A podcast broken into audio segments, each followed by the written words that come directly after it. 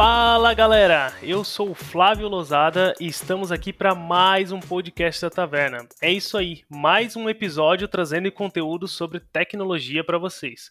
Hoje a gente está aqui para falar de um tema que gera bastante dúvida aí no pessoal, bastante polêmica, né? Dúvida naquele nível assim, Globo Repórter, né? Quem são, onde vivem, o que comem, o que fazem. É, e hoje a gente vai falar aqui sobre DevOps e SRE. O que, que são essas siglas, né? O que significa, o que envolve é, as diferenças entre elas e muito mais, né? E para falar do assunto, a gente tem aqui o Gustavo, Gustavo que já é de casa, é integrante da taverna. Fala aí, Gustavo. Fala pessoal, salve, tudo bom com vocês? Tô meio distante, meio desaparecido, mas voltei para falar sobre DevOps, SRE, que eu não sei absolutamente nada mas esse episódio foi incrível e agora manjo um pouquinho. É isso aí, tem um easter egg no final, né? Então fique é... até o é. final. e também, além do Gustavo, a gente tem as pessoas convidadas aqui, pessoas que estão entendidas no assunto, né? Que a gente que já trabalham na área, a gente convidou aqui. É, trabalham como DevOps ou SRE e vão esclarecer para a gente esses temas aí. Então, primeiro aqui temos a Carolina. Fala aí, Carolina. Opa, fala aí, pessoal, tudo bem? Sou a Carolina, trabalho no PayPal e falei um pouquinho para vocês sobre minhas experiências do passado e minhas experiências atuais. É, espero que vocês gostem e dúvidas, a gente está aí para ajudar, se vocês precisarem. Show de bola. E temos também o João, o João que já trabalha aí como SRE. Fala aí, João. Bom dia, boa tarde, boa noite. Sempre quis fazer isso, cara. E... Bem original, né? Porque eu sou desses daí. É... Meu nome é João Mas, eu atuo como SRE na Senior Sistemas em Blumenau e estou aqui hoje para falar com vocês um pouco sobre SRE, as minhas experiências, né, o meu background como desenvolvedor e o que isso ajuda e espero que seja proveitoso. Muito bem, pessoal, show de bola. Então vamos lá, vamos para o episódio que o papo está muito bom e fiquem até o final porque tem easter egg, hein? Valeu. Vai ter enquete, hein? Vai ter enquete. tem que assistir é até o aí. final, hein? Isso, vamos lá.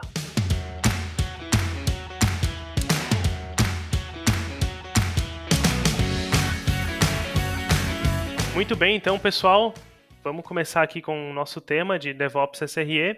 E eu queria puxar aqui já a primeira pergunta da nossa pauta. Puxar aqui para o João primeiro, ou para a Carolina, tanto faz. Quem dos dois quiser começar falando aí. É, sobre o que é DevOps, né? Como surgiu o DevOps? Primeiras damas. Sempre essa, né? é... Tá jogando a bucha, né? É, a desculpa para passar a resposta aí. é, é. Verdade. Então, DevOps, na minha, pelo que eu já vi, né, sobre isso, surgiu de conflitos, né? Sempre houve muitos conflitos entre as áreas de infraestrutura e desenvolvimento, principalmente, que são as áreas que mais interagem, mas ao mesmo tempo não querem interagir, não queriam interagir, né? então, esse problema aí, essa falha de comunicação, eu já vivenciei muito isso, é que fez surgir esse novo termo aí, né? Que acabou virando uma área também, uma função. É, do que eu conheço também, é bem por aí mesmo. É, foi criado, é um termo criado e, e a partir dali surgiram processos, práticas e equipes para arredondar esse processo de repasse do software desenvolvido pelo, pela área de desenvolvimento para entregar na mão do pessoal de operação, né? E conseguir fazer com que isso chegasse na produção o mais redondo possível com o mínimo de dor possível também, né? Hum, show de bola. É um pouco de tirar aquele negócio de a culpa é minha, a culpa é sua e fica tudo é. em um lugar só, né? Centralizado. É meio que todo mundo tem sua responsabilidade e, em equipe, né? Não é só uma pessoa ou um Sim. time que é responsável por aquilo. Todo mundo tem um objetivo comum que é aquela entrega final. É como o Júlio diria, né? É a ciência da computação há 60 anos corrigindo problemas que não existiam, né? é. é isso aí. É, é bem, bem nesse sentido, né? Para resolver um problema de que surgiu com empresas de software, né? Mas que é um, realmente uma dor aí, é um problema real. A gente ainda vê isso hoje no dia a dia mesmo, trabalhando em empresas que têm cultura DevOps, né, que tem essa prática, e ainda assim tem um pouco desse sofrimento aí, às vezes com time de infraestrutura, de TI e desenvolvimento, ou às vezes o desenvolvimento com uma área de DevOps que surge, né, mas a gente está sempre tentando melhorar nesse sentido, né. Mas então tá, a gente entende como surgiu, E agora, como vocês veem, assim, vocês veem DevOps como uma cultura, uma posição, uma área da empresa, né? Eu vou dizer que eu já vi bastante como área da empresa, é, mas eu li bastante sobre ser uma cultura. Então, para vocês que estão mais envolvidos aí nesse tema, como que vocês veem o DevOps, né? E aí também, se quiserem já comentar então um pouco sobre DevOps e SRE, as diferenças, é, onde talvez tenha alguma intersecção nos temas? Então, depende muito da empresa, né? Como você falou. Nas minhas experiências, o DevOps ele acaba virando uma posição com o objetivo de fazer essa união da, das outras equipes, entendeu? Com, essa, com esse objetivo de integração.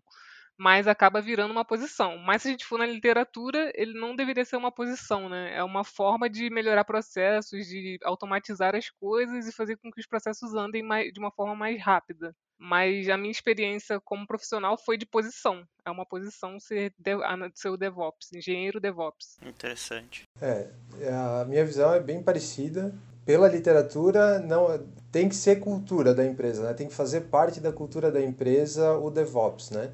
Só que geralmente em empresas muito grandes, é, com muitos funcionários, acaba virando uma área da empresa, né?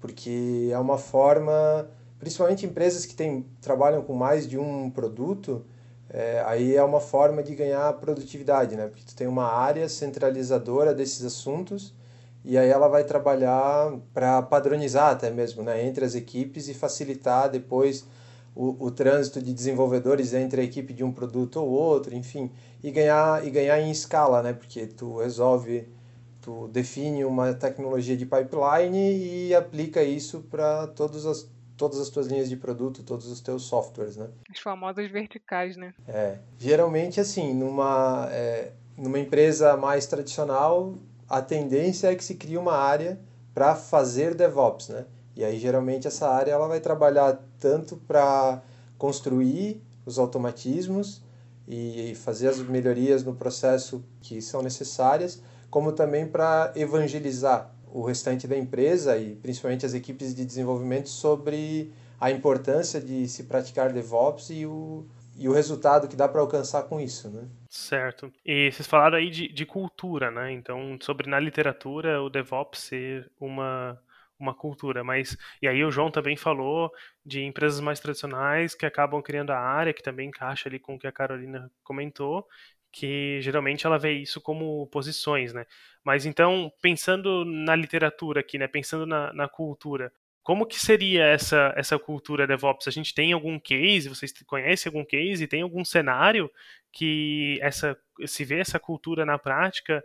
Talvez alguma empresa que consiga aplicar o DevOps sem ter uma área específica de DevOps na empresa? Tem alguma algum case disso? Conhecem? Eu ainda não tive essa experiência é, nas empresas que eu trabalhei. Geralmente, é dessa forma, foi criada a, a posição para fazer essa evangelização né, do time, dos restos das pessoas, de integrar as áreas e tal.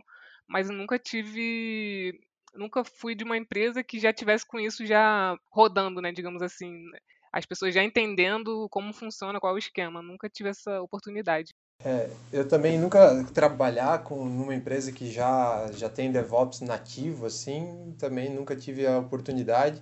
Eu conheço aqui algumas startups da, da cidade aqui em Blumenau que que trabalham dessa forma, né? Até pela quantidade reduzida de, de funcionários, eles eles trabalham pipeline, trabalham automatismo e não tem necessariamente uma área ou uma pessoa responsável só para fazer isso, né? Mas é, são geralmente o que eu conheço são duas startups que são bem novas, assim, então eles estão trabalhando assim, se eles estão obtendo sucesso dessa forma, aí eu já não, não sei dizer, né, porque não, não trabalhei de perto com eles, assim, só conversando com amigos, né? Entendi. Mas, assim, lendo, lendo a respeito, aí no Vale do Silício a gente vai encontrar alguns cases lá de, de empresas que nascem, que começam assim já, né? Começam funcionando bem com todo mundo se preocupando com pipeline. Pelo menos é a propaganda que eles fazem, né? Mas também... é o mundo ideal, né? É. Eu tenho uma pergunta que como que eu sempre tive essa, essa dúvida, né? DevOps, a gente está se referindo a ele como a área que vai fazer a automatização de uma entrega de um release, de um entregável, né? o DevOps ele está inserido somente nessa área? Como que funciona? É meio obscuro para mim, assim, entende? Então, ela, na minha visão e na minha experiência, é bem expansiva, tá? Não necessariamente vou só participar dos pipelines de entrega. Tem envolvimento no desenvolvimento da aplicação, precisa... Para você montar o pipeline, você precisa entender como a aplicação vai funcionar e ver a melhor forma de fazer aquela entrega. Aí, antes disso, tem a parte da infraestrutura. Você precisa entender também um pouco daquela aplicação, o que aquela aplicação precisa para rodar numa infra qualquer. Se vai ser em nuvem, se vai ser on-premises, qualquer coisa assim. Então, eu acho que ela é bem. E além da parte de operações também, né? Que acaba envolvendo toda, toda a problemática que pode gerar da, daquela entrega. Então, eu acho que é bem abrangente, não é. Por exemplo, na minha, na minha experiência, eu não sou especialista em desenvolvimento, não sou desenvolvedora, Uhum. mas eu preciso entender o que, que aquela aplicação está se propondo a fazer para eu poder ver a melhor forma de fazer algumas automações e algumas coisas naquele ambiente. É legal, entendi. Interessante. E vocês falaram aí algumas palavras chaves aí, algumas coisas que podem gerar dúvidas, né? Como pipeline, automação e automatização, automatismos, como o João comentou, né? É, o, que, o que são esses termos, né? O que, que é essa pipeline que vocês comentaram? É, o que, que tem nessa pipeline, né? O que, que, o que, que é essa integração que vocês falaram também entre o desenvolvimento e a infraestrutura aí? Então, pipeline, traduzindo aqui livremente, seria a esteira, né? É, o início tem um caminho de início até o fim para entregar uma, alguma coisa. E aí, essa, ele vai começar de um jeito, que é o código. A primeira coisa é o código, eu preciso daquele código. A primeira coisa da esteira é o código, né? Eu recebo aquele código de algum lugar, de algum source code, e aí, a partir daquele código, eu vou construir o que, que preciso para aquele pacote rodar num ambiente qualquer. E aí depois eu vou pôr esse pacote, resumidamente, tá? Vou colocar esse Uhum. pacote nesse ambiente e vou fazer validação, alguma coisa assim, para saber se ele está realmente funcionando e depois eu vou disponibilizar isso para o usuário final. Basicamente, um pipeline, assim, bem resumido, seria isso, na minha percepção, na minha experiência. Certo. Isso aí. É, é, conceitualmente, o- a ideia do pipeline seria catalogar todas as etapas do processo que precisam ser executadas para levar o código até a, até a produção, por exemplo, né? E fazer a automação dessas etapas, né? Então, como a Carolina falou, ah, pegar o código fonte, compilar, gerar um aplicativo, testar esse aplicativo, colocar ele é, dentro de um, de um container ou não, enfim, né? Aí entrando num ponto mais específico, mas para testar ele funcionando nos ambientes de stage, por exemplo, e levar até o usuário final, né? Da forma mais automatizada e automática possível. Uhum. Entendi. Tá, aí você falou uma palavra aí que é a automatização, né? A automação do processo. Então essa parte de você pegar o código, né? Você pegar um aplicativo, um sistema, um software e fazer esse pipeline, então, que é colocar na esteira para sair do desenvolvimento e chegar lá no usuário final. Isso quem faz é sempre essa área, essa posição de DevOps, eles vão ter sempre que a empresa criou um aplicativo novo, tem um produto novo, ou então, melhor, saiu uma versão nova do meu aplicativo, apesar de que agora, se a gente pensar em nuvem, em sistema SaaS, a gente não tem tanto esses, essa questão de versão, né, de release, e acaba que as coisas são bem mais transparentes, mas ainda pode, pode ter, né, nem, nem toda empresa é SaaS hoje. Então, é o time sempre de DevOps, é, é sempre essa área de DevOps que vai ser responsável por colocar esse sistema na, na esteira. Como que isso funciona? Como que essa adequação funciona? Aí vai depender, acho, muito da empresa, de como a empresa trabalha, né? Tipo, por exemplo, onde na, na, na minha empresa a área de DevOps trabalha muito definindo os padrões, né? Então, até do qual que vai ser o, o repositório de fontes, quais ferramentas que vão ser usadas para automatizar o processo de compilação, execução de testes, é, avaliação de cobertura, por exemplo, até mesmo aí fazendo, construindo a, a automação do, do pipeline, ali, o script né, de, de automação do pipeline, para que depois cada linha de produto pegue essas ferramentas e, e vá aplicando ela, elas em cada etapa do desenvolvimento, né? Então, tipo, essa a minha experiência com DevOps, né? É, a minha também é bem parecida. O- falando no cenário de hoje, né, é bem parecido com isso. Se for falar do passado, no meu caso, era a infraestrutura que fazia isso, esse trabalho de colocar esse código em produção. É, mas hoje acredito que a maioria das empresas, principalmente de tecnologia, estão se adaptando para esse cenário de DevOps, né? Então eles ficam meio que responsáveis por essas tarefas. Certo. Então vai ter ali uma equipe que seria a equipe de DevOps que vai criar as padronizações, né? Como que um sistema ele tem que estar tá escrito, vamos dizer assim, né? Como que ele tem que estar tá padronizado para que ele entre na esteira e encaixe na esteira, né? Como os outros aplicativos que já estão lá, né? Imagino que é algo nesse sentido e aí chegue até o, o usuário final, né? Então tá. Mas a gente falou aqui de DevOps, falou bastante sobre né, como surgiu, se é uma posição, se é uma cultura, e o que é pipeline automação. Mas tem uma coisa que a gente não comentou ainda, que eu estou bem curioso aqui. O que, que é o SRE, né? Talvez o, o, João pode falar, porque é o que ele acaba executando hoje, mas o que é esse SRE? Para mim é um termo que surgiu bem recente, então ainda não, não tem uma definição, estou bem curioso aqui. É, o SRE, ele, ele, ele é uma prática criada pelo Google, inclusive se pesquisar é, no Google por SRE, lá eles têm um site, né? Com toda a definição do, do de como funciona, um monte de material, um monte de documentação, é bem interessante. É, para quem está começando na, na, nessa área de SRE, né, para usar como, como base ali pra, de conhecimento. E basicamente, sim, acho que foi criado dentro do Google em 2016. E qual que era a ideia ali, né? Entregaram uma encomenda para o criador da SRE, que era é, o Google queria ter a operação dele 24 por 7 funcionando e com a disponibilidade mais alta possível de todos os serviços ali, desde o buscador, o e-mail, to, todos os serviços do Google, né? A parte lá de, uhum. de docs, etc. E aí, então, esse o fundador da SRE, que agora eu esqueci o nome dele, mas então o que ele fez? Ele pegou e juntou uma equipe de engenheiros de software e começou a trabalhar para criar uma, a operação da forma mais automatizada possível. Então, fazendo um paralelo entre o, o DevOps e o SRE, hoje em dia dá para dizer que o SRE tá, é uma das atividades dentro do, do guarda-chuva de DevOps. Né? E, e, assim, por definição do Google, é uma equipe, é uma equipe de pessoas que trabalha basicamente visando disponibilidade e performance da, da aplicação. Então, ela geralmente as, equipes de SRE elas têm como atividades principais o monitoramento da, das aplicações, trabalhar para que as aplicações sejam monitoráveis, né? E trabalhar em cima dos dados que, que esse monitoramento gera para melhorar a, a disponibilidade da aplicação, que tipo, disponibilidade é estar disponível para uso, né? Então, assim, ah, uhum, ah, toda vez que eu uhum. acesso o Google, ele está lá funcionando. Sim. E quando eu acesso o Google e ele não funciona, eu fico preocupado que o mundo está acabando, né?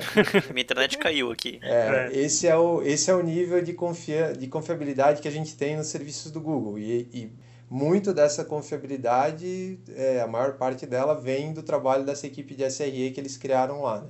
E é um termo relativamente novo no mercado, como eu falei ali, é 2016 eles criaram, porque no começo, eles até falam isso ali nos materiais que eles têm, no começo eles guardavam isso como um ingrediente secreto deles, né?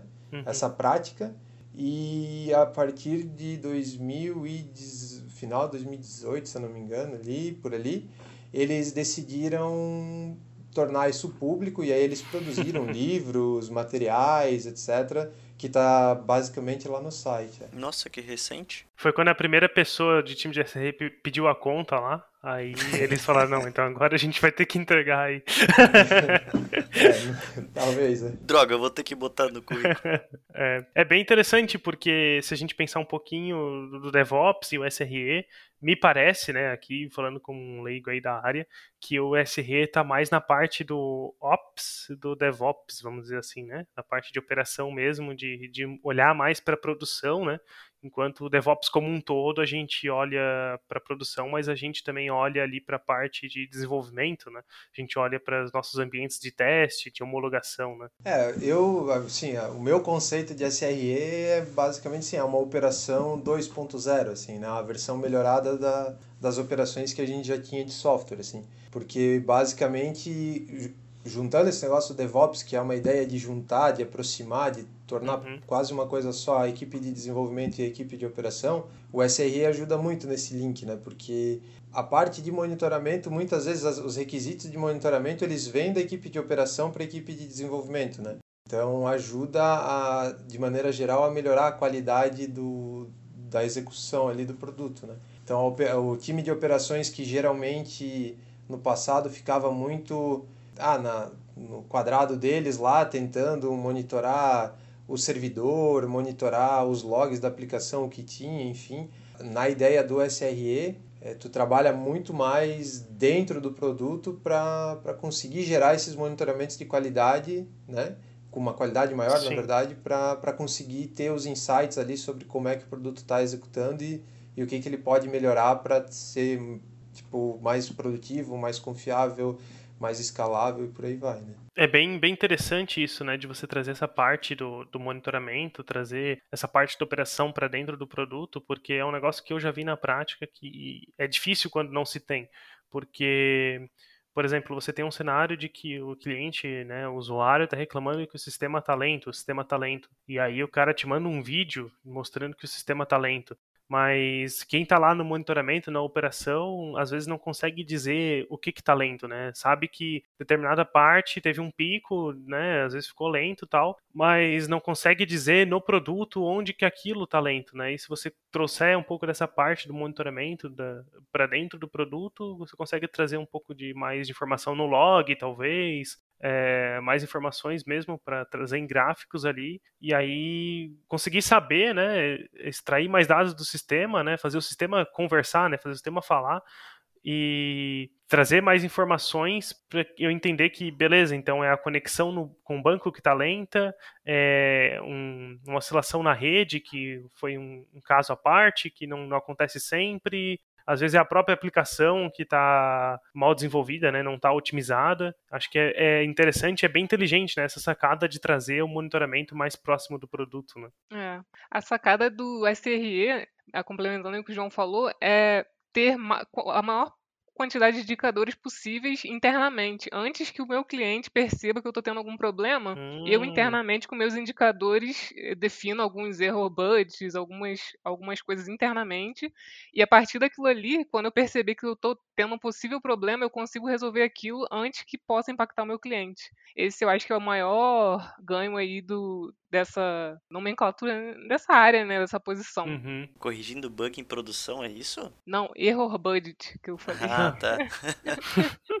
Porque aí, se você pegar antes do seu cliente perceber, você, o cliente não fica bravo com você, você o, o, seu problema é muito menor, entendeu? Antes que ele perceba. Então a ideia é você ter uma monitoria muito boa, você olhar a maior quantidade de indicadores que você puder, e a partir daquilo ali você conseguir gerar backlog para os DevOps, vamos digamos assim, poder automatizar ou poder melhorar aquele, aquilo que foi identificado.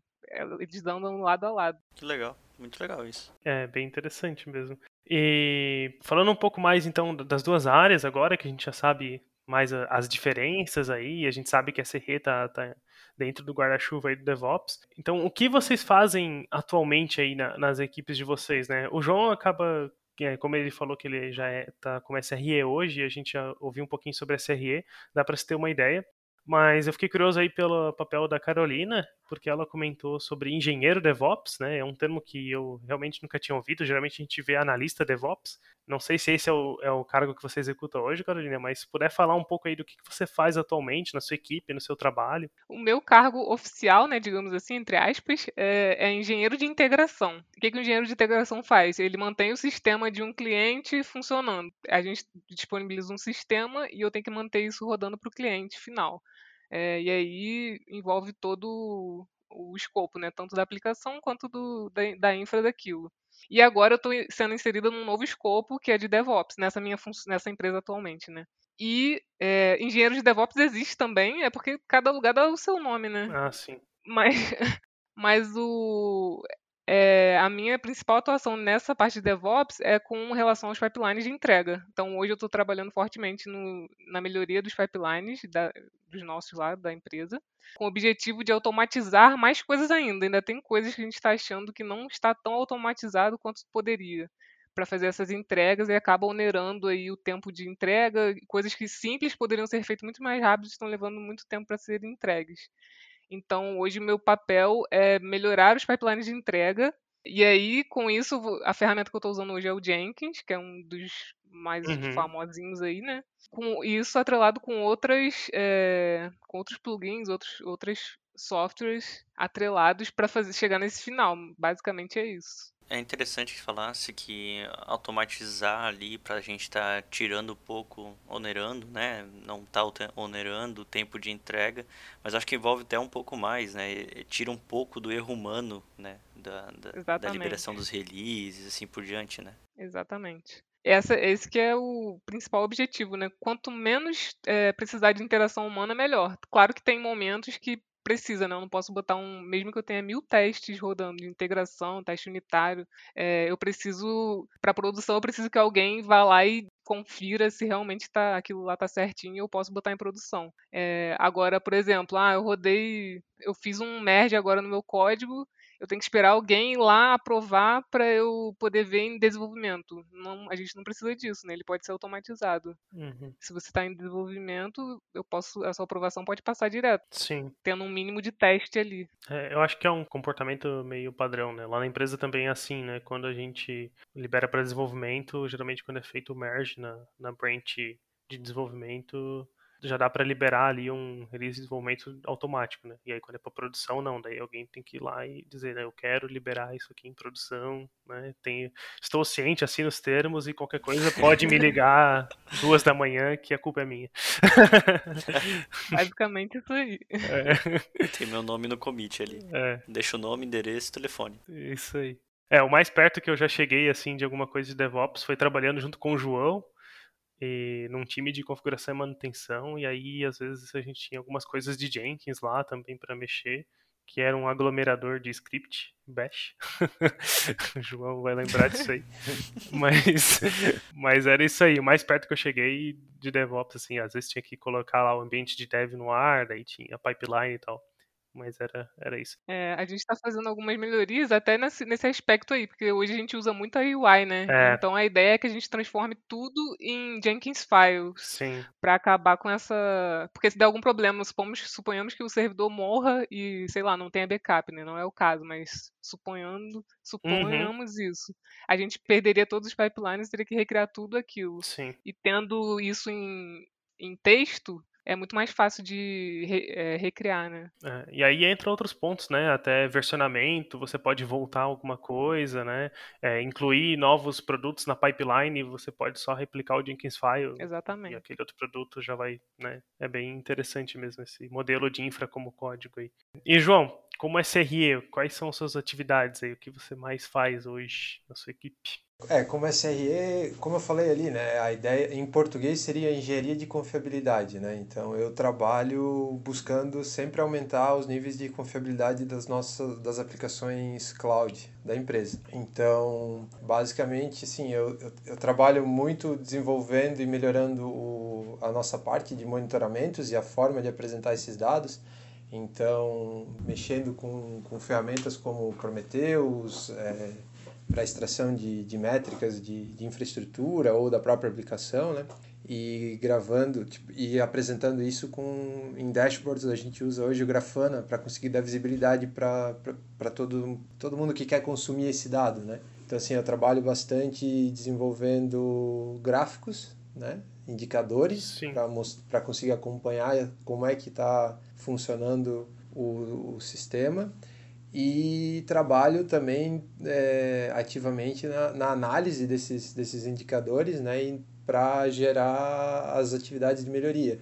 Então, por exemplo, um dos processos que eu tenho que executar é qualquer um dos meus microserviços que fique indisponível por mais de cinco minutos, eu preciso gerar um relatório de pós-mortem, que é uhum. uma autópsia do que aconteceu ali, do, do, do incidente, né? Então, e aí geralmente a minha entrega em cima desse, desse evento é um relatório descrevendo toda a linha do tempo do que aconteceu, depois falando sobre por que aconteceu, né, a análise da causa, então o que, que aconteceu, ah, um cliente ligou um integrador, isso gerou um aumento no, na quantidade de requisições e aí o banco de dados sofreu sobrecarga e acabou caindo, deixando a aplicação disponível, por exemplo.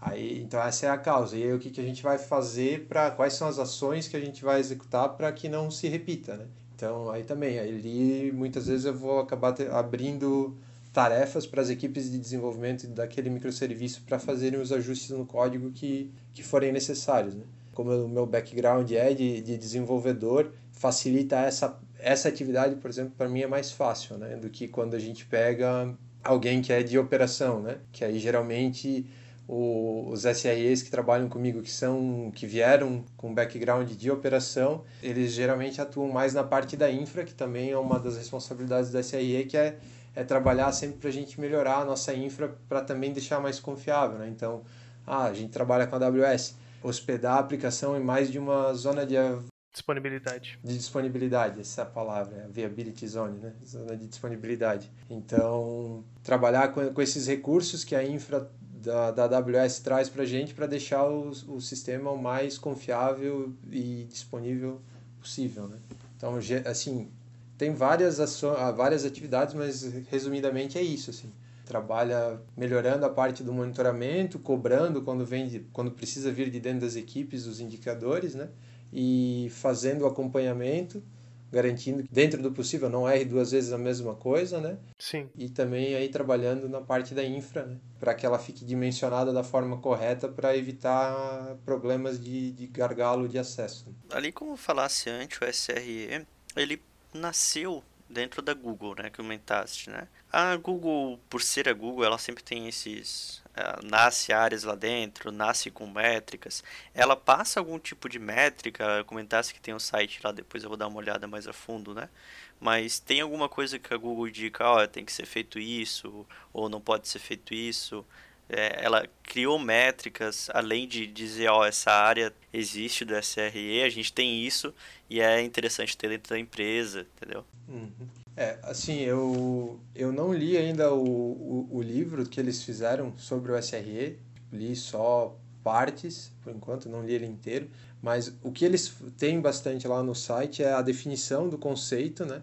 E aí, uma coisa que eles fazem bastante é, é, liberar ferramentas, né? Eles têm as ferramentas que eles usam internamente, como a Netflix também faz, volta e meia, de liberar alguma ferramenta de pipeline, por exemplo, que eles usam, coisas assim. Eles, a parte ali do SRE do Google libera muita, de, tipo, ó, usa essa ferramenta aqui se tu quiser fazer um monitoramento X ou Y. Então, assim, os indicadores, na minha, aí eu, usando a minha experiência, né, eu acho que é uma coisa muito particular de, de cada aplicação, né? Depende muito do que, que a aplicação faz, como ela executa, onde ela executa, né? Para quem, né? O quão crítica ela é. Um, um indicador bem padrão de SRE, assim, que, que todo mundo tem que ter é o de disponibilidade, né? Então, que é tu, tu tem que definir ali o que, que é disponibilidade para tua aplicação e ter um medidor disso, né? Então, que sei lá, que, que teste de minuto em minuto, se, o, se a aplicação está recebendo requisição, conectando com o banco de dados e conseguindo retornar num tempo hábil, por exemplo. Né? Esse é um indicador padrão. Agora, os demais indicadores, geralmente isso vai vir muito do produto, né? porque aí depende onde executa, é, o que tudo faz, por quantas etapas uma requisição pode passar, né? por quantas camadas de tecnologia, enfim. E vocês falaram aí bastante de disponibilidade. Me surgiu uma curiosidade aqui sobre carga né, de, de trabalho desses dessas ferramentas, esses produtos, na verdade, né? microserviço, APIs que vocês acabam servindo. É, e aí talvez a pergunta possa ser para Carolina, para o João, ou até não seja de nenhum dos dois e entre mais para alguém de QA, né, de Quality Assurance. Mas tem alguma política, alguma prática para fazer teste de carga nas aplicações, né? Fazer ali um, milhares de requisições em um período curto de tempo? Para garantir a disponibilidade, talvez enquanto está em, em, algum stage ali que não seja prod, alguma coisa assim? Existe isso. Recentemente eu fiz um lá na empresa para um cliente e o objetivo é justamente esse, né? Ver até onde o ambiente aguenta, qual o limite daquele ambiente. Uhum. E aí a gente fez isso para uma campanha do cliente. É, ele precisava saber quantos quantas transações por segundo ele suportava com o ambiente que tinha naquele momento e eles tinham uma estimativa de quanto esse ambiente essas transações cresceriam no período da, da campanha. Então, existem ferramentas que a gente usa para isso, né? A gente simula, um, no caso, nosso caso, um payload lá com as informações da. A gente usou um, a gente usou um ambiente igual ao ambiente de produção, né? As mesmas características, mesma, mesmo tamanho. E com aquilo ali a gente viu até quando ele chegava e aí a gente mostrou para como não era um ambiente nosso, é do cliente, né? Então a gente mostrou para eles o que que é, a gente suportava e o que que precisava crescer para atingir aquele cenário novo. E isso foi feito, né? É, não foi feito de forma não foi feito com auto scaling devido a limitações do próprio cenário lá do cliente, uhum. mas eles subiram o ambiente deles para atender aquela nova demanda. Isso acontece sim, aconteceu recentemente comigo. Então, mas essa parte do, do teste de carga, né? Ela acaba sendo uma responsabilidade do time de DevOps, do time de SRE ou é do time de testes, né? Quem, quem que acaba cuidando disso? Quem, quem que acaba coordenando geralmente essa parte de testes de carga? Então, nesse, nesse cenário que eu comentei anteriormente, a responsabilidade foi do time de DevOps barra infra, né? de fazer esse teste porque era uma aplicação que já estava rodando em ambiente produtivo. Ela já, já tinha sido entregue e o cliente queria saber quanto ela aguentaria num, numa campanha, num período específico com, com um consumo maior. Uhum. É, mas no cenário de uma. Já tive, já tive outra experiência que a gente queria botar uma aplicação que rodava anteriormente em, em VM em um container. Então ninguém sabia como seria o comportamento dessa aplicação em container. E para fazer essa mudança, a gente rodou os testes antes dela ir à produção. Então foi o time de desenvolvimento barra QA que fez todos esses testes de carga para ver quanto suportaria, como seria o comportamento dessas, dessa aplicação no container. Eu acho que aí, pelas minhas experiências, né, isso vai depender do momento, mas e, e, o teste de carga ele deve ocorrer sim no momento de QA, porque para garantir que aquela aplicação vai aguentar, vai suportar o que ela está se propondo a fazer. Entendi. Legal. É, na minha experiência, eu diria que o teste de carga, ele vai, a responsabilidade dele vai depender é, da finalidade, né? Assim, o dev, não sei se o DevOps, eu, eu não teria um case de, do DevOps executar, né?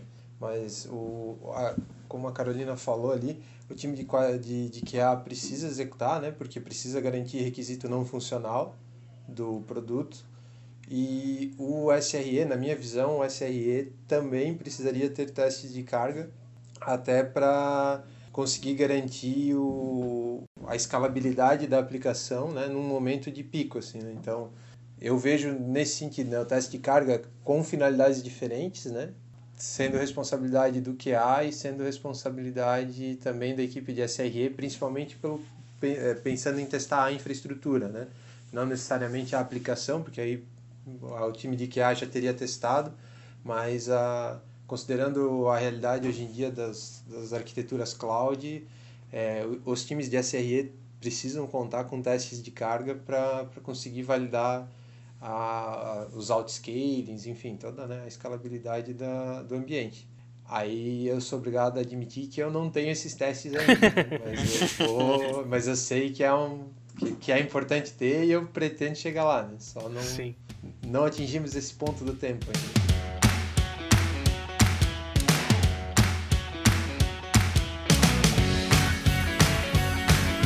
A gente falou então já bastante desde o começo do DevOps, né, como surgiu, essa posição, tal. E falamos agora aqui do, que vocês fazem, né, nas equipes, mas para vocês fazerem o que fazem, vocês utilizam ferramentas e precisam ter algumas habilidades aí.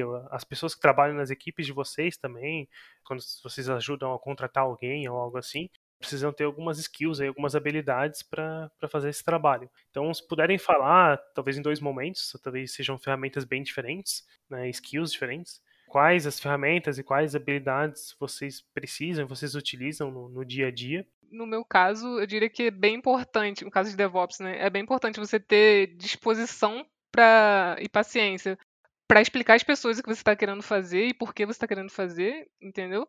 Com esse entendimento, tudo fica muito mais fácil. É, comunicação é a chave de tudo. Então, se você não tiver uma boa comunicação com o resto do time, você não consegue fazer nada. De ferramentas, tem um mundo de ferramentas, né? Mas basicamente que a gente usa no dia a dia, o Jenkins, no caso, aí tem outras tem outras versões, né? Ansible para fazer automação de configuração, é, o Terraform para fazer construção de uma infra, né? Como código, um repositório qualquer, né? Que aí tem vários, tem o GitHub, tem o Bitbucket, a gente usa o GitHub. Basicamente, que eu me lembro agora sim são essas, mas eu sei que tem outras. E para monitoria, que a gente também engloba a SRE, a gente usa o Prometheus, Grafana, o Alert Manager para comunicar algum problema, né? alertar. Tem uma infinidade de ferramentas aí e tipo, tem que ter disposição para você estar sempre aprendendo, porque todo dia surge uma ferramenta nova, uma funcionalidade nova. Então, é basicamente é o que a gente faz em TI, né? Tá sempre estudando e aprendendo. Sim. Querendo ou não, é uma área recente, né? Então, Sim. Quanto mais recente, mais conteúdo ela vai gerar, mais ferramentas vão aparecer do decorrer do tempo, né? Sim. E você falou ali de, de infraestrutura como código e tal, e só corrigindo eu mesmo do passado, eu acabei falando de Jenkins como infraestrutura como código e eu queria falar de pipeline como código. Não, eu falei, eu falei Terraform, não? Isso, você falou certo, mas antes eu tinha falado de. Eu falei Ah, tá. de, de Jenkins falando de infraestrutura como código. Eu queria falar de É pipeline. como pipeline, pipeline as É. code, é. código. Eu Isso. entendi certo, então. É, você entendeu e eu falei errado. mas tudo bem. E João, se quiser comentar aí um pouco das ferramentas e skills de SRE. É, na parte específica de SRE vai depender muito parte de ferramentas, né? Vai depender muito da empresa em que tu estiver aplicando a vaga, né, para trabalhar. Mas assim, as, as principais é, ferramentas do, do as mais quentes, as mais usadas, assim, na minha visão, é vai precisar do conhecimento sobre uma cloud. Então hoje, pelo menos as principais são a, a cloud da AWS, do, da Google e a Azure, que é da Microsoft, né? Uhum. Então, conhecimento sobre cloud é importante. É, muitas, a maioria das vagas de SRE vão trabalhar com uma dessas três clouds. E Infrascode, como a Carolina falou, com Terraform é, é, uma, é a ferramenta, quando a gente fala de Infrascode, é a mais famosa, a mais usada. E, e aí nessa parte de, de, de monitoramento, Grafana, Grafana é muito forte, Prometheus muito forte. E aí como skill de, de, para o dia a dia, principalmente pensando nessa responsabilidade de fazer a análise dos monitoramentos e, e fazer também a parte ali de pós-mortem, precisa entender, ter um pouco, pelo menos, né, uma skill básica de, de código de código fonte, de analisar código fonte, né, para entender o que está acontecendo, como está acontecendo as coisas e ser muito curioso, assim, porque no meu dia a dia, né, eu encontro problemas, por exemplo, às vezes estão na aplicação, às vezes está no banco de dados, é, ou então na, na infraestrutura, na rede, na, na própria máquina, no sistema operacional né, da máquina. Então tem que é bastante pesquisa no, nos casos de problema, né? Nas crises tem muita pesquisas diversas assim.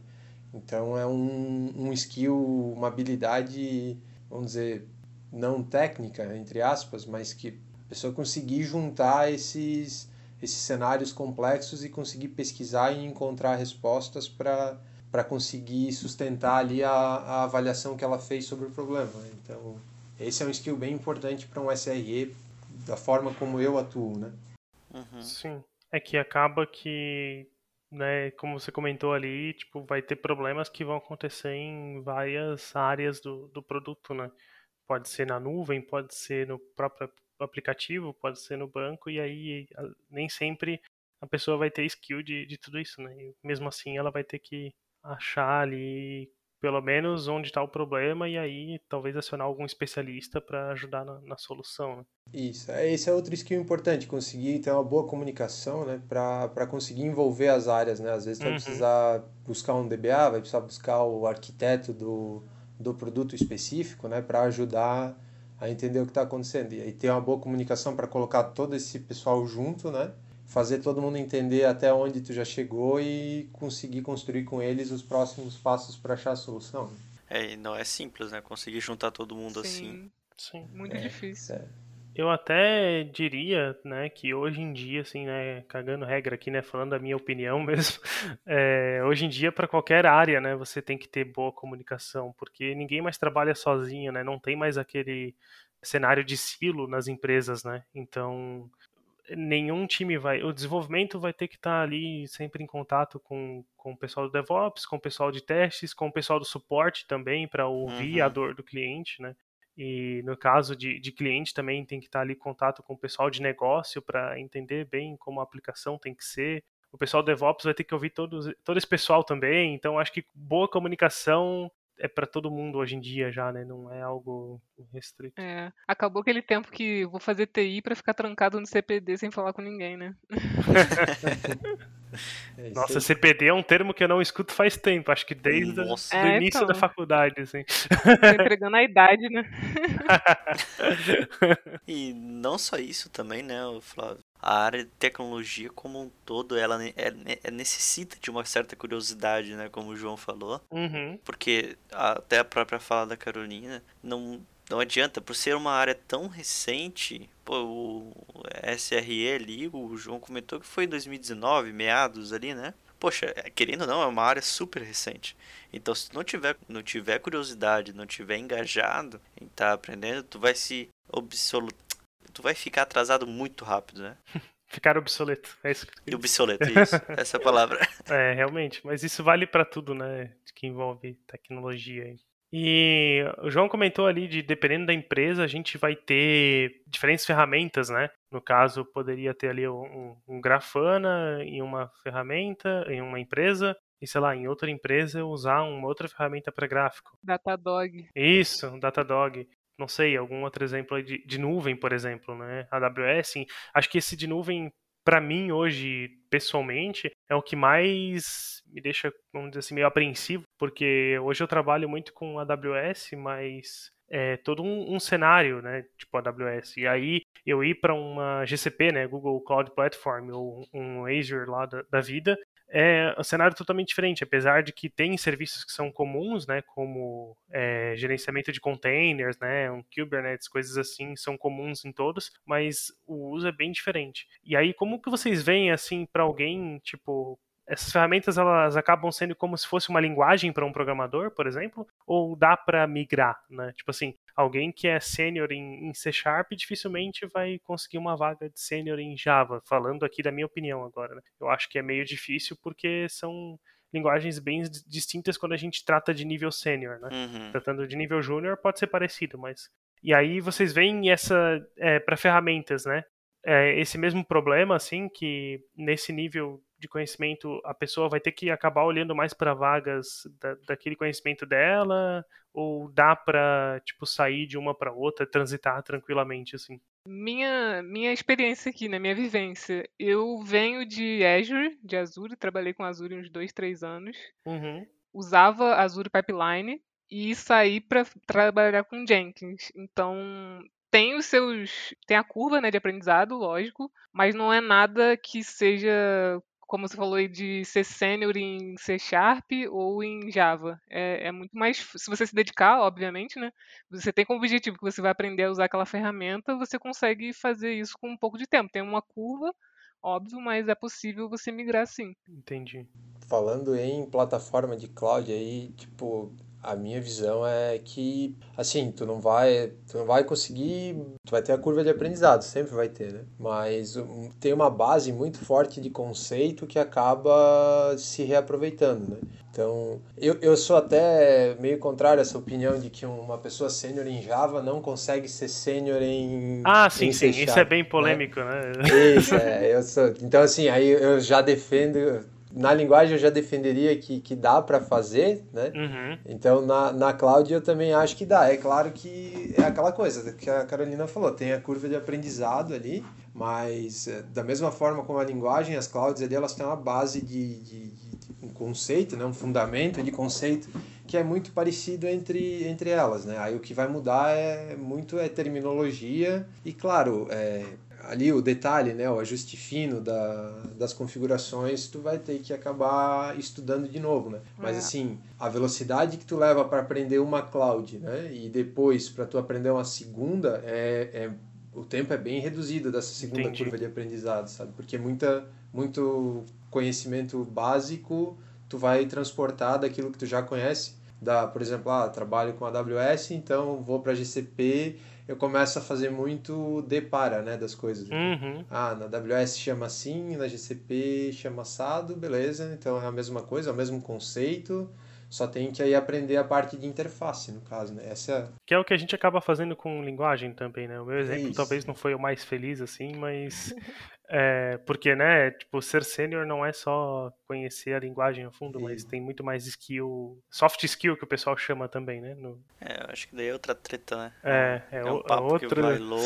Sim. É, Dá pra fazer um podcast, inclusive. é porque às vezes tá muito atrelado a outras coisas, não só a a linguagem em si, né? Isso. Uhum. E eu acho que vai por esse mesmo caminho, né? Você tem uma base, você tem um fundamento e, e dá pra navegar ali entre, entre essas coisas. Vamos fazer uma polêmica rápida. Ah, A comparação de C Sharp e Java nem é muito boa para as clouds, porque um é a cópia do outro, O né? pessoal odeia essa comparação.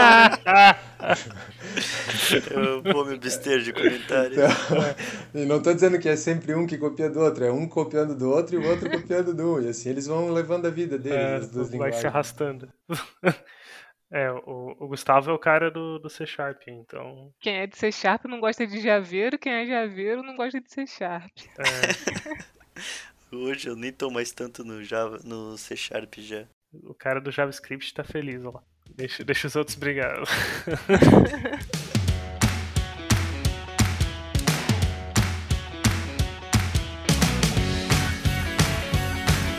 Então tá, a gente falou aí das ferramentas e a gente falou também desse, dessa parte da comunicação, né? E hoje para vocês, assim, como que é esse, essa comunicação, relação com desenvolvimento, QA ali, né, time de testes e, e suporte até também, né? Imagino que para o João isso chegue bastante de suporte, de relato de clientes, coisa assim, já que tem toda essa parte de monitoramento. Como que, que funciona bem essa relação para vocês? hein? Pra mim, a maior dificuldade hoje é time zone, como é time global, então a gente tem essa diferença aí de horário, né? E o time Hum. de desenvolvimento tá num horário, o de suporte tá no mesmo horário que eu, graças a Deus. Mas e que a também tem outro horário, aí fica meio difícil a questão de alinhar os horários ali, mas fora isso a comunicação é bem fluida, funciona funciona bem. É, o meu desafio como SRE ali na parte de comunicação com as outras áreas é, é maior na parte de conscientizar principalmente desenvolvimento e a, e a área de produto da importância de, de executar as ações de melhoria, né? Então, assim, porque eu, eu acabo concorrendo, a- as, as demandas que eu abro para as equipes acabam concorrendo com os bugs que vem de cliente e as novas funcionalidades, né? Uhum. Então, esse, nessa parte, a minha interação com as equipes do, do, da- do que eu solicito é, é, é- tem um desafio ali para ser trabalhado, né? E, e do outro lado, com o suporte, é uma relação tranquila, até porque se bem trabalhado, né, se, a, se a infraestrutura está bem trabalhada, tem pouco problema acontecendo, né? Por exemplo, pegando a minha, o meu caso, né? Então, é, o suporte trabalha muito mais com o desenvolvimento por causa de problema de regra de negócio, né? Que aí não, geralmente não vai englobar o SRE, né? Só nos casos mesmo de performance e tal, quando tem uma degradação de performance, aí sim, eu- eu vou, eu vou trabalhar com o suporte mais, né? Senão eu estou sempre trabalhando de forma preventiva, então eu, eu percebo, perce- a gente até já falou sobre isso aqui, né? Eu percebo no monitoramento que eu tenho um problema e eu já, já começo a atuar para justamente não ter o acionamento do cliente no suporte e o suporte me acionar, né? Entendi. É, mas daí eu acho que daí é o ponto que o desenvolvimento deve te amar, né? Porque tu chega ali com um problema pra ele, já com o monitoramento, ó, tá dando problema aqui. Só resolve nessa questão aqui. Nesse sentido, o desenvolvimento deve te amar, né? PM adora, né? É, eu não sei, não sei se eles me adoram, assim, né? Porque geralmente eu trago, eu trago mais trabalho, né? Pode ser um trabalho que tá mais Mastigado. mastigado ali, mas ainda assim é mais trabalho, né? Ah, trabalho, trabalho sempre vai ter, né? E geralmente performance é uma encrenca, né? Porque tu nunca, nunca, tipo assim, os maiores problemas tu vai levar é um problemão pra pessoa, né? Vai, ó, É. então é só reescrever essa rotina aqui, Isso, só. refatória isso aí tudo. É, O programador tem medo de refatorar as coisas, eu não consigo entender. Não, Ah, por que será? Se mexer. é, é. Varia muito, assim, né? Tem muita, muita coisa que é legal mesmo, é porque eu tra... né? tu já, já chega ali, ó, às vezes é, ó, esse if, esse for aqui tá, tá, que tá comprometendo. Se a, gente, se a Uhum. gente mudar assim e assim, já vai melhorar, né? E aí, beleza. Esse é legal, essa tarefa é boa, esse dia a gente foi feliz, né? É, mas tem dias que não são tão felizes, né? Show de bola. E a gente já tá chegando a uma hora aí de, de episódio. Estamos caminhando aqui pro, pro final. Então, o que, que vocês recomendam aí, é, a experiência de vocês, para quem quer entrar nessa área de DevOps, entrar como o SRE, né? Onde a pessoa pode começar a estudar, talvez locais que ela pode procurar curso, ou então livros, se você tiver algum para recomendar também. Que ferramentas, tecnologias. Então, para estudar, eu recomendo muito a Udemy. É, ali tem curso de tudo quanto é coisa que você possa imaginar. E alguns muito, muito bons. Eu mesmo fiz vários lá, continuo fazendo. Além disso, tem alguns livros muito bons também. Tanto nessa parte de SRE, o do Google, recomendo. Tem livro específico de métrica agora que eu esqueci ah, avalie o que importa. Esse livro é muito bom para essa questão aí de análise, né, de métrica, o que, que realmente você deve olhar, para onde você deve olhar. É, sugestão, óbvio, né? ninguém é obrigado a nada. Uhum. E de ferramenta, é aquilo que eu já falei, as básicas. Eu, eu penso no seguinte: você deve focar em alguma para você adquirir um conhecimento. Não adianta você tentar fazer tudo que é para pipeline, por exemplo, porque você não vai chegar a lugar nenhum, né? Não vai ficar bom em nenhuma assim, se fizer tudo junto. Uhum. Então, ah, vou, vou estudar Jenkins, estudo Jenkins, nuvem. Ah, AWS agora tá mais na boca do povo aí, todo mundo usa AWS. Então, foca em AWS. Tira uma certificação se der, não é difícil. Tem, eu fiz cursinho na, na Udemy mesmo e dá para fazer tranquilo. É, são cursos bons que você consegue estudar e, e usar a, a, e praticar, né? Eu não, antes de trabalhar com a AWS, eu nunca tinha usado e foi bem tranquilo só fazendo cursinho de, de Udemy. E basicamente isso, ter disposição de, de estudar e aprender mesmo, cabeça aberta. É, se você conhecer pessoas que tenham mais experiência na área e, e que te, possa te dar um direcionamento numa empresa que você esteja interessado também é bem legal.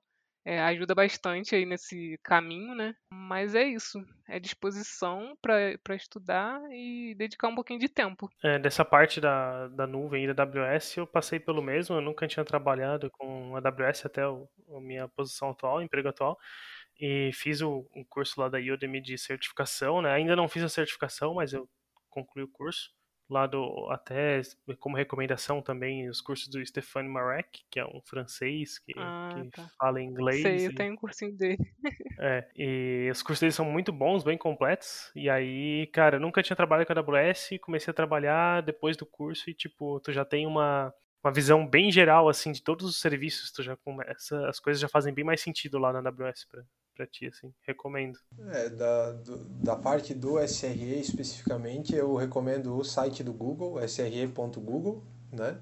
Lá, dali ele tem, meu, ele tem uma infinidade de, de conteúdos, vai desde o livro sobre SRE que a Google fez, tem palestra, tem artigo, tem muito conteúdo ali legal para começar, assim, para entender mais sobre como é que é, o que que faz, como funciona. E a parte de estudos eu também, é Udemy, o, como é que é o nome do rapaz ali mesmo? Stefani. Isso, esse é bom, esse pessoal já, eu não fiz o curso dele, mas o pessoal que trabalha comigo fez e, e fala também que é muito uhum. bom. E o, e o, o Cloud Guru, né? Também é, esse eu usei para fazer a minha certificação em AWS, também eu, eu gostei, né? Aí tem gente que já fez os dois e ainda prefere o Stefani. E basicamente sim, acho que é isso, né? Tipo, para quem está começando ali, né, define, define um foco, né?